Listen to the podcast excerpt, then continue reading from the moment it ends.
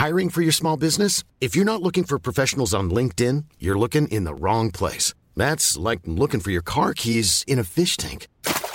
LinkedIn helps you hire professionals you can't find anywhere else, even those who aren't actively searching for a new job but might be open to the perfect role. In a given month, over 70% of LinkedIn users don't even visit other leading job sites. So start looking in the right place. With LinkedIn, you can hire professionals like a professional. Post your free job on linkedin.com slash people today. Les DNA et l'Alsace vous proposent la lecture en 15 épisodes du livre Et la ville sera vide d'Olivier Clodon par la comédienne Hortense Duvig. Ce roman s'inscrit dans le cadre de l'évacuation de Strasbourg en 1939 et fait écho à nos vides confinés d'aujourd'hui.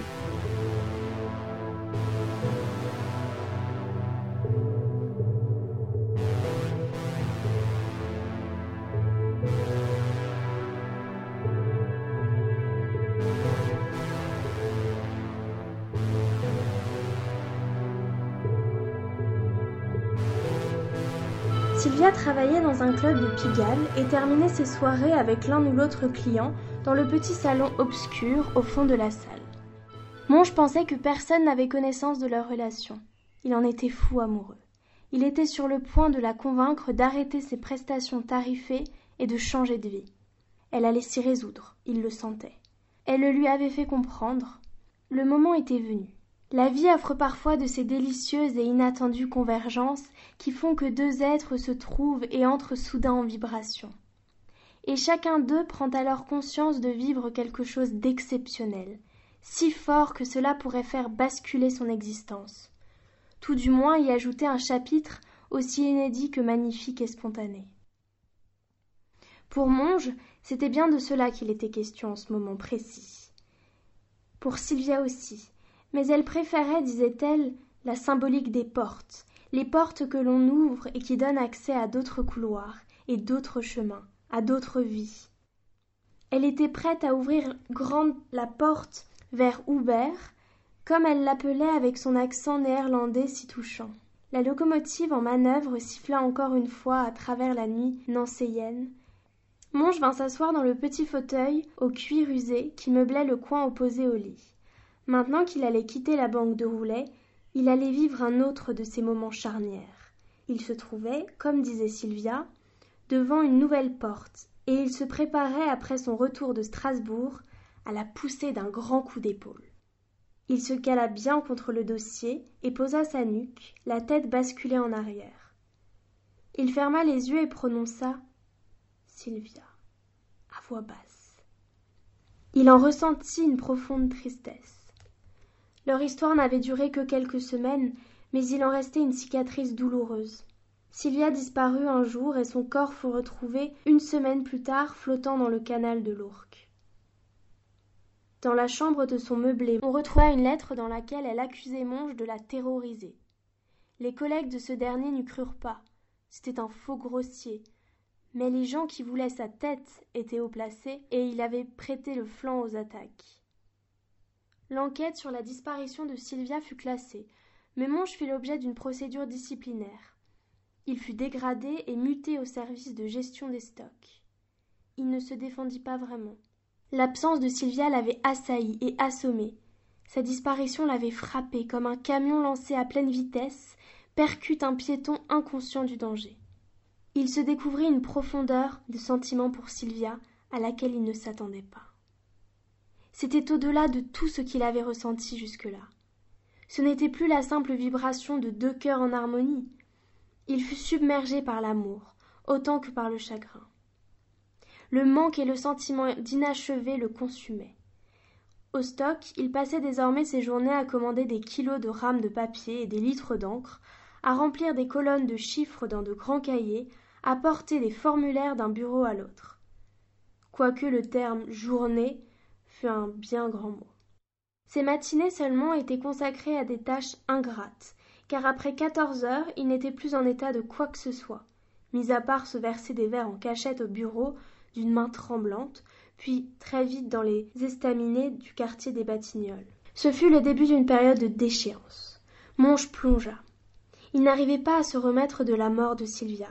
Une profonde tristesse lui enserrait le cœur dès le réveil, et le poursuivait de son étreinte angoissante jusqu'au bout du jour, malgré l'ivresse. Un soir, en sortant d'un bar après avoir consommé une grande quantité d'alcool, il prit la direction des docks de Saint-Ouen et franchit la porte d'un hangar. L'homme qui gardait l'accès le laissa passer sans un mot.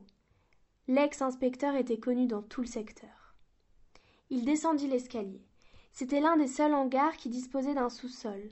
Il avait été reconverti en fumerie d'opium clandestine, l'un des deux derniers lieux de ce genre dans Paris. L'opium arrivait de Chine. Une douzaine de matelas crasseux étaient posés de part et d'autre d'un petit couloir et séparés, comme des compartiments par des couvertures usées accrochées au plafond. Des hommes étaient couchés, immobiles et les yeux exorbités. Un nuage de fumée âcre s'accrochait au plafond bas. Une jeune fille d'origine asiatique, peut-être indo-chinoise, circulait entre les fumeurs. Elle portait devant elle un plateau de nacre usé sur lequel étaient posés les ustensiles nécessaires à la préparation des pipes. Monge ne le regarda pas. Il passa à côté d'elle sans rien dire, s'efforçant de contrôler sa démarche chahutée par son taux d'alcool. Elle vit ses yeux embués et comprit que cette fois l'inspecteur qu'elle reconnaissait n'était pas venu pour une descente ou interroger quelque suspect.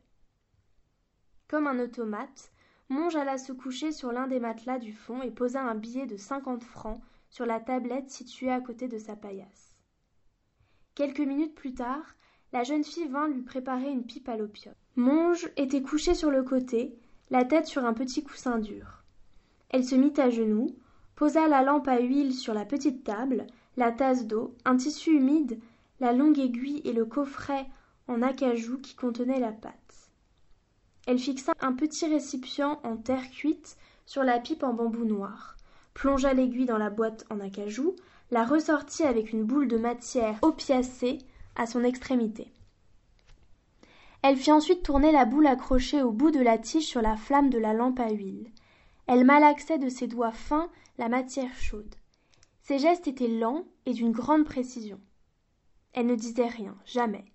Elle était concentrée sur son travail et ne regardait pas Monge qui, lui, au contraire, la dévisageait. La pâte prit la forme d'un cône et la jeune fille fixa celui-ci dans le petit réceptacle en terre cuite. La pipe était prête. Elle la tendit à Monge. Il se redressa sur un coude et la prit en main, tandis que la jeune femme, qui s'était relevée, s'éloignait déjà avec le plateau. Il aspira lentement et profondément la fumée tiède. L'opium grésilla. Il aspira une seconde fois. Il posa la pipe sur la tablette et s'allongea, la tête sur le coussin dur, une main sous la joue.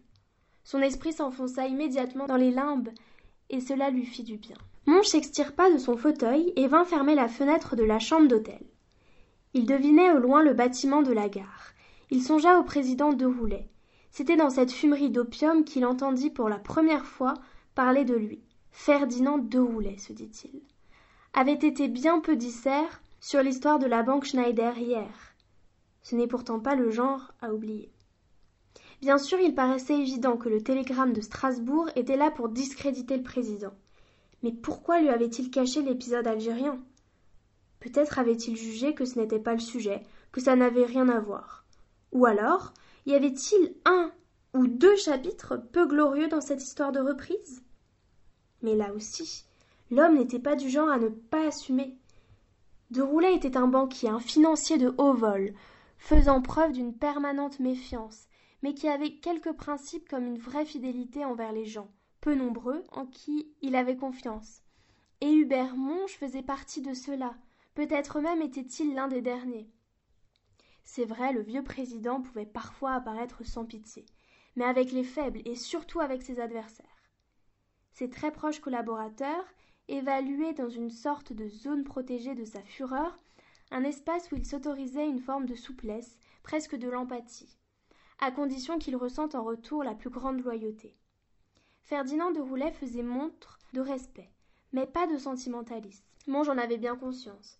Il n'avait de toute façon jamais cherché autre chose qu'à instaurer et maintenir une distance équilibrée entre le président et lui. Et l'imminence de son départ de la banque le renforçait dans cette quête. Monge devait remplir sa mission à Strasbourg, sans attendre ni remerciement ni gratification. C'était bien ce qu'il entendait faire, comme il avait toujours fait. Ensuite, il serait quitte après toutes ces années au service du président de Roulet. Se rendre à Strasbourg pour donner le change dans la guerre de succession et revenir à Paris, voilà la mission. Ensuite, salut la compagnie, se disait-il. Je ne lui dois plus rien que cette mission à Strasbourg. Reste à savoir qui a envoyé le télégramme anonyme. Un ancien client de la banque Schneider qui a gardé du ressentiment vis-à-vis du président de Roulet après l'effacement de la dette? La pègre oranaise Des anciens cadres de la banque? Ou des membres de la famille Schneider? Après tout ce temps? Et pourquoi maintenant? Non, Monge se raillait à l'hypothèse de De Roulet, un piège qui s'inscrivait dans l'impitoyable guerre de succession. Info. C'était l'hypothèse la plus plausible, et donc sa visite à Strasbourg apparaissait à chaque fois moins nécessaire, si ce n'était inutile, hormis pour sauver les apparences et le fauteuil d'un président aux abois.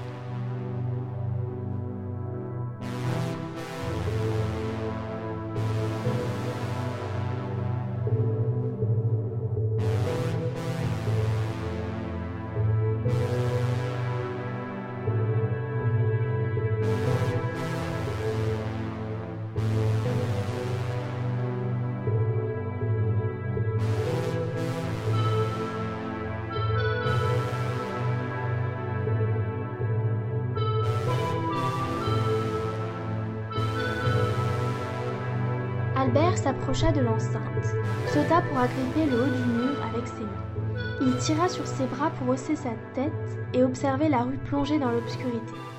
Elle était vide et calme, mis à part le bruit tout proche d'un train au ralenti. D'un mouvement vif, il enroula une jambe par-dessus le mur. Il bascula de l'autre côté, s'accroupit, écouta. Un chien aboyait au loin.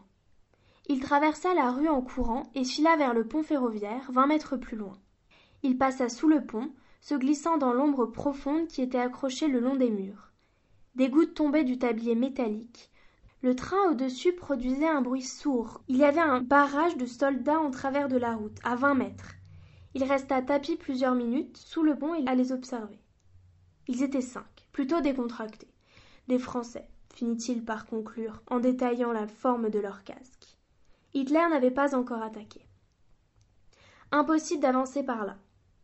Il revint sur ses pas, sortit de sous le pont, mais à l'autre bout de la rue, à hauteur du bâtiment de l'orphelinat, se dessinèrent soudain deux silhouettes. Une patrouille à cheval venait vers lui. Il sauta la barrière à sa gauche, escalada le terre-plein en s'accrochant aux branches des arbustes et déboucha sur le ballast. Le train de marchandises avançait à faible vitesse. C'étaient de grands wagons fermés. Il hésita. Puis il eut une intuition. Il commença à marcher le long du train, agrandit ses pas de plus en plus rapidement, trottina, puis se mit à courir. Albert avançait désormais à la même vitesse que le train. Il trébuchait un peu sur le ballast irrégulier et manqua à plusieurs reprises de tomber sous les roues. Il se retourna, plusieurs plateaux arrivaient à la suite des grands wagons. Il ralentit un peu sa course pour se laisser rattraper par la fin du convoi. Quand le premier plateau arriva à sa hauteur, il accéléra et cala à nouveau sa vitesse sur celle du train. Puis il sauta sur le bord du plateau, s'agrippa, roula sur lui-même et s'immobilisa en son centre. Il reprit sa respiration couché sur le dos, sous un camion qui dégageait des relents de cambouis et de caoutchouc. Il sentait sous son dos les planches épaisses, sommairement jointes, et le bois brut lui communiquait les vibrations du convoi. Il laissa passer quelques minutes puis il se retourna sur le ventre et rampa vers le bord pour observer l'avant du train et les environs. Des maisons se serraient en contrebas du talus dans l'obscurité. Le train ralentit un peu plus loin, s'arrêta, puis redémarra. Et s'immobilisa encore. La manœuvre n'était pas fluide, et des mouvements saccadés l'agitaient comme des spasmes. Au loin, la locomotive de tête sifflait par intermittence. Le train s'ébranla de nouveau et avança à faible vitesse. Albert était secoué et sa tête dodelinait au gré du franchissement des aiguillages de plus en plus nombreux. Puis le train s'arrêta, plus lentement cette fois. Albert se pencha. Il vit loin devant la silhouette de la grande verrière de la gare, et de part et d'autre du train les innombrables faisceaux que dessinaient les voies à son approche. Il n'y avait pas de lumière. Le train était toujours à l'arrêt. Les sifflets stridents de plusieurs locomotives déchiraient la nuit. Albert sauta au sol, avança courbé, passa sous un convoi immobile, De l'autre côté, un autre train roulait au pas, puis il s'immobilisa à son tour.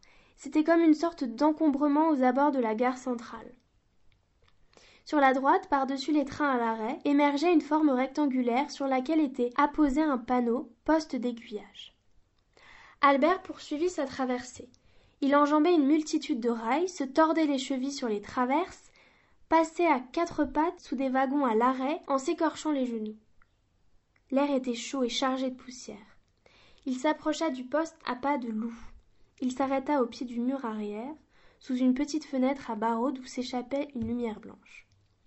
Deux cheminots au fort accent discutaient avec un troisième homme, un soldat. Ils parlaient de l'évacuation de Strasbourg. La ville était particulièrement vide maintenant. Encore une journée, demain, pour évacuer les derniers civils. Restaient les entreprises du port à démonter. Cela prendrait plusieurs semaines. Le déménagement de tout ce qui était mobile avait commencé.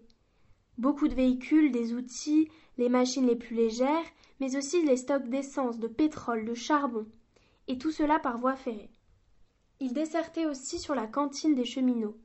Les quelques brasseries et hôtels restaient ouverts, près du vieux marché-gare, le grand hôtel des postes et même le bureau de poste sur le parvis de la cathédrale. Je suis bien content d'être resté, Fit l'un des cheminots, au moins je peux surveiller mon appartement. Son collègue exprima son inquiétude. Il n'avait pas de nouvelles de son frère et de sa famille partie le matin même à pied. Ils seront pris en charge, disait le militaire. On s'occupe de tout. Et ici il n'y aura pas de pillage. On a des consignes pour la surveillance. Les cheminots n'étaient pas convaincus. C'est pas contre toi, camarade, hein? Mais tout ça, c'est un grand cirque qui nous dépasse. Albert s'éloigna prudemment, revint en arrière sur une vingtaine de mètres, puis contourna prudemment le poste dans un grand mouvement circulaire. Il arriva près des bâtiments administratifs et aux abords déserts, et s'approcha du boulevard. Il était vide.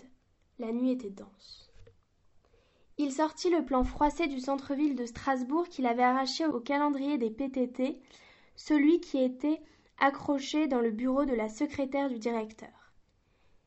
Il y était repassé en redescendant du clocheton, car il ne savait absolument pas où se trouvait la rue de l'Épine. On ne voyait pas l'orphelinat sur le plan, car les quartiers sud n'y figurent pas. Seul était représenté le centre. Ça lui suffisait. Il avait trouvé et noirci la rue de l'Épine au crayon de papier et noté 13, sans trop savoir à quelle hauteur se situait le numéro dans cette petite rue, à deux pas de la cathédrale. Il tourna son plan vers le ciel pour profiter de la légère clarté et repéra son trajet. Machinalement, il situa le quartier des Halles dont venaient de parler les cheminots. C'était à côté de la grande synagogue, au bord du canal Nord. Il revint avec son doigt sur la rue de l'Épine, puis glissa l'index jusqu'à la gare où il se trouvait. S'étant repéré, il rangea son plan dans sa poche puis s'élança. Il traversa le boulevard en courant, se faufila dans une rue latérale. Il marchait le long des façades. Tous les volets étaient clos. Contrairement à la zone ferroviaire, emplie de bruit et de mouvement, la ville était figée et silencieuse. Intensément silencieuse. Pas un seul bruit. Albert ne venait pas souvent au centre-ville. Il arrivait une ou deux fois par an que les gamins de l'orphelinat y soient acheminés, en tramway, pour un office exceptionnel à la cathédrale. Un jour, de retour de colonies de vacances dans le sud de la France, ils avaient débarqué à l'aube sur le parvis de la gare et avaient découvert, encore assommés par une nuit de mauvais sommeil, dans le train, le trafic intense de camions, charrettes à bras, voitures hippomobiles, tramways, tout ce qui fait l'aube d'une grande ville avec son peuple des rues, ses livreurs, ses colporteurs, ses ouvriers et ses marchands. Tout se mêlait en une clameur matinale et une chorégraphie industrieuse qui avait hypnotisé les enfants. Mais cette nuit, plus rien de cela n'existait. Les rues étaient vides, abandonnées. Une boule d'appréhension le tenaillait.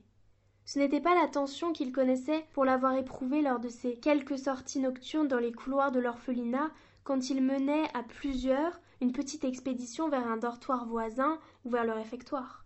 C'était autre chose. Albert ressentait un immense et angoissant sentiment de solitude et de fragilité dans ces rues désertes. Il se demandait s'il n'allait pas croiser des chars allemands au détour d'une rue. Les bombes allaient-elles pleuvoir d'un seul coup? Pouvait-il mourir? Il pensa à sa camarade de l'orphelinat, qui devait être loin en ce moment. Le matin, il s'était glissé hors du tram bondé à l'insu de tous, juste après le départ de la dernière station du faubourg. Le prochain arrêt était à quatre kilomètres. Le temps qu'il s'aperçoive de son absence, il serait loin, s'était-il dit. Il avait croisé presque tout de suite un tram qui remontait à vide vers le centre. Il était grimpé discrètement sur la plateforme arrière avec sa valise, pour en sauter une vingtaine de minutes plus tard en arrivant dans le quartier de l'orphelinat. Mais les trams ne circulent plus cette nuit. La ville était vide, seulement quadrillée par des militaires, des gendarmes et des policiers. L'enfant traversait les carrefours en courant, courbé, puis reprenait sa marche inquiète le long des façades. Parfois au loin, un poste de police ou de militaire, il n'arrivait pas à discerner, barrait une avenue et il prenait soin de s'en éloigner. Il était une ombre invisible dans la nuit. Il déboucha sur un quai, se tapit dans le renfoncement d'une porte. Deux policiers à vélo passèrent en silence. Il les regarda s'éloigner. Il avança avec méfiance, accéléra son pas, traversa le pont au pas de course. En contrebas, les deux portes de l'écluse étaient ouvertes. Il sentit la fraîcheur qui montait de l'île. L'eau vive faisait perdre quelques degrés à l'air ambiant.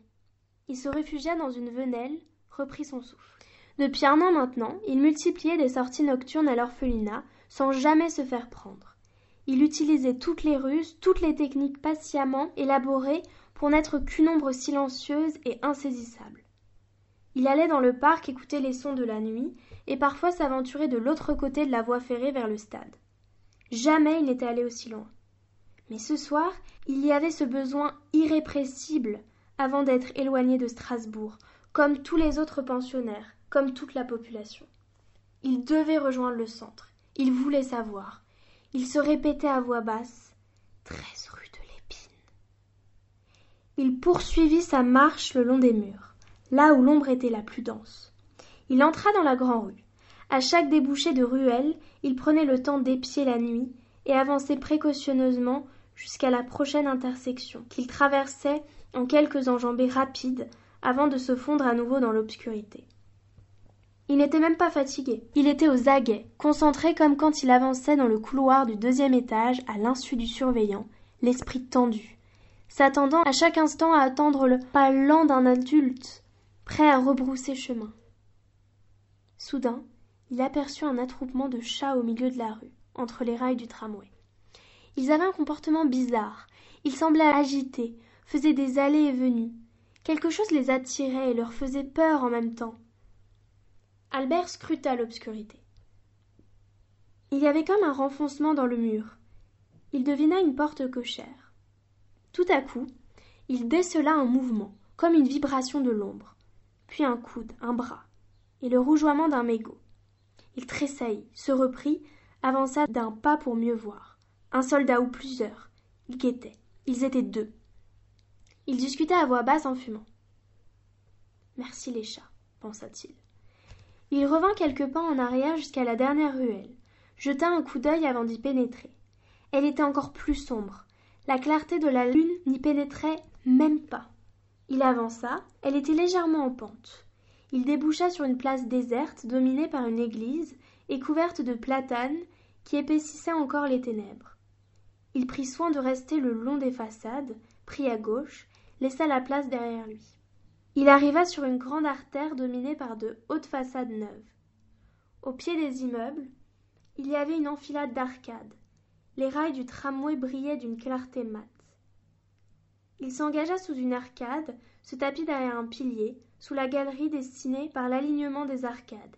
Il y avait des vitrines dont certaines étaient couvertes de planches sommairement clouées en travers. Sur l'une d'elles, une phrase à la craie disait Fermé jusqu'à la victoire. Tout était calme.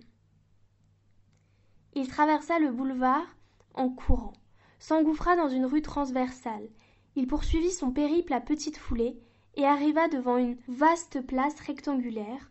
Trois soldats montaient la garde autour d'une mitrailleuse sur trépied, à deux pas d'une statue qui disparaissait partiellement sous un quadrilatère de sacs de sable. Il regarda sur le mur à côté de lui et lut Place Gutenberg sur la plaque. La silhouette longiligne de la flèche de la cathédrale, faiblement éclairée par la lune, s'élevait par-dessus les toits, tel un phare gigantesque et éteint, dominant la ville abandonnée. Albert rebroussa chemin de quelques mètres, doucement pour ne pas attirer l'attention des soldats, et s'adossa contre le mur. L'adresse qu'il cherchait n'était pas loin. Il sortit le plan. Il venait de passer devant la rue de l'Épine. Il regarda. Elle était juste là. Il se glissa dans la petite rue faite de hautes façades il trouva le numéro 13. Derrière un mur, surmonté d'une grille, un jardinet, avec une pelouse entourant un arbuste en tonnelle, séparait la belle bâtisse de la rue. Sur le côté, il y avait une porte sous une arche en pierre. Elle était fermée à clé. Le mur faisait un mètre de hauteur et la grille environ soixante centimètres. Après avoir tendu l'oreille pour vérifier que les lieux étaient déserts, ou du moins endormis, Albert grimpa d'un bond sur le mur, franchit la grille, se faufila dans le jardinet.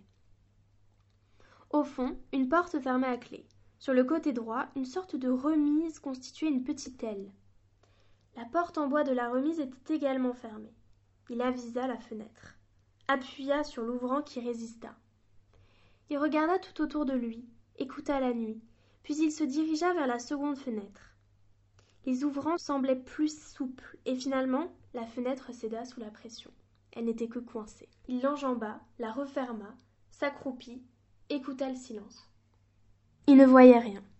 Il s'assit sous la fenêtre, le dos contre le mur, et resta quelques instants immobile, avec un sentiment partagé.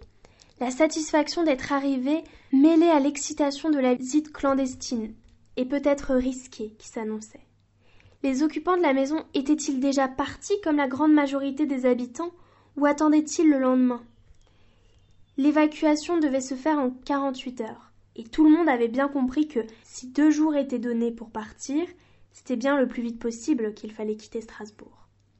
D'ailleurs, les plus aisés, ceux qui avaient un point de chute et pas de nécessité impérieuse à rester en ville, étaient partis depuis une semaine, à l'annonce de la mobilisation partielle. Albert avait réussi à traverser la ville sans se faire prendre. Les camarades du foyer devaient être loin alors qu'il était.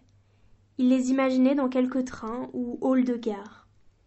Il sortit de sa veste la lampe de poche, l'alluma d'abord au creux de son bras pour ne pas éclairer d'un seul coup toute la pièce. Il cachait la lumière pour ne projeter qu'une clarté indirecte.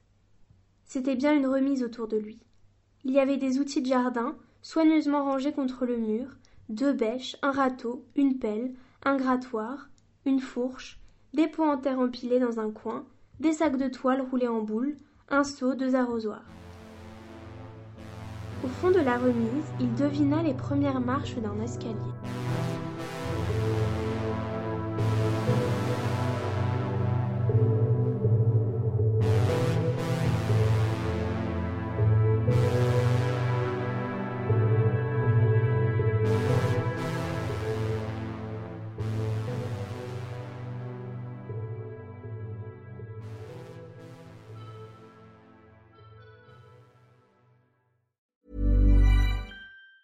Hi, I'm Daniel, founder of Pretty Litter. Did you know cats tend to hide symptoms of sickness and pain? I learned this the hard way after losing my cat, Gingy. So I created Pretty Litter, a health monitoring litter that helps detect early signs of illness by changing colors, saving you money and potentially your cat's life. Pretty Litter is veterinarian developed, and it's the easiest way to keep tabs on your fur baby's health right at home. Go to prettylitter.com and use code ACAST for 20% off your first order and a free cat toy. Terms and conditions apply. See site for details.